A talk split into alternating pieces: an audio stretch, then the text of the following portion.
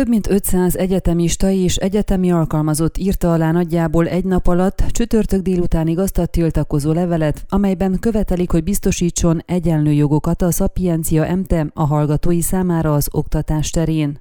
Mindenkit megillet az oktatáshoz való jog. A Szapiencia Erdélyi Magyar Tudományegyetem október 29-én egy olyan rendelkezést fogadott el, amely az oktatás fizikai jelenlétét zöld igazolványhoz vagy teszteléshez köti, emellett pedig nem jelenik meg semmilyen alternatív intézkedési forma azon személyek számára, akik a járványügyi szabályozások miatt karanténba kerülnek, vagy nem rendelkeznek zöld igazolványjal, és nem is kívánják igényelni, avagy nem tudják anyagilag megengedni a tesztelést, olvasható a Marosvásárhelyi karontanuló hallgatók által indított petícióban. A tiltakozó levél kezdeményezői ezért arra kérik a szapiencia vezetőségét, hogy vegyen fontolóra több lehetőséget is annak érdekében, hogy továbbra is mindenki számára biztosítani tudja az egyetem a tanuláshoz és a szabad akarathoz való alkotmányos jogait. A kezdeményezők három javaslatot fogalmaztak meg.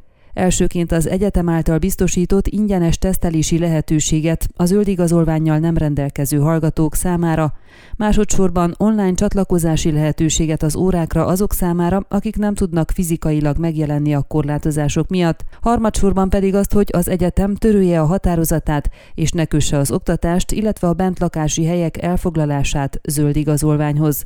Különösen fontos, hogy ezekben a nehéz időkben, amelyet a járványhelyzet okoz, kitartsunk, támogassuk és megértsük egymást, közös kompromisszumokra törekedjünk, tiszteletben tartva mindenki saját szabad akaratát, döntését, lehetőségeit és véleményét, mondták érdeklődésünkre a petíciót kezdeményező hallgatók.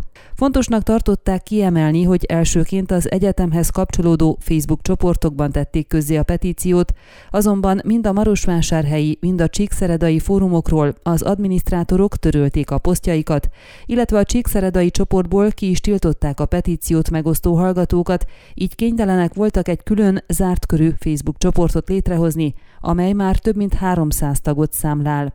A kérvény egyébként a felsőoktatási intézmény mindhárom karának a hallgatóit hivatott képviselni, tudtuk meg. Csütörtök délelőtti beszélgetésünkkor a kezdeményezők elmondták, noha próbáltak egyeztetni a Marosvásárhelyi Kar hallgatói önkormányzatával az ügyben, azt a választ kapták, hogy a hallgatói érdekképviselet nem segít nekik a kezdeményezésük népszerűsítésében, viszont végül arra jutottak, hogy a petíciót csütörtök délután a hökkel közösen jutatják el az egyetem szenátusához. A Marosvásárhelyen tanuló egyetemisták úgy fogalmaztak, hogy a petíció aláírói nem oltás ellenesek és járványtagadók, csupán azt szeretnék elérni, hogy az egyetem egyenlő feltételeket biztosítson az oktatás terén minden hallgatója számára. Az ő céljuk is a fizikai jelenléti oktatás folytatása, semmiképpen nem szeretnének átmenni teljes online oktatásba. Ráadásul tették hozzá, tudomásuk szerint az egyetemről több hallgató is kiiratkozik az elkövetkezendőkben, amennyiben hatályban marad a szapiencia szenátus által hozott döntés. Váradi Csaba, a Marosvásárhelyi Kar hallgatói önkormányzatának elnöke érdeklődésünkre úgy fogalmazott, noha hallgatói érdekképviselet szintjén is nehezen értenek egyet a petíció kezdeményezőivel, közösen juttatják el azt az egyetem szenátusához. Elmondta, a kérvényt indító hallgatók eleinte nem egyeztettek a hökkel az ügyben. Csak azután kerestek meg minket is, hogy közöltük, mi vagyunk a kapocs az egyetem és a hallgatók között de végül az egész egy magánakcióba fulladt, a kezdeményezők saját Facebook csoportot hoztak létre, ahová csak azt veszik be, aki aláírja a petíciót, mondta. Véleménye szerint a kérvényel a hallgatók kisé átestek a ló túloldalára, hiszen nincsen szó diszkriminációról az oktatás terén, ugyanis az egyetem biztosít alternatív lehetőségeket a zöld igazolványjal nem rendelkező hallgatók számára, mint például a 72 óránál nem régebbi negatív PCR teszteredmény, illetve a 48 óránál nem régebbi negatív antigén teszteredmény.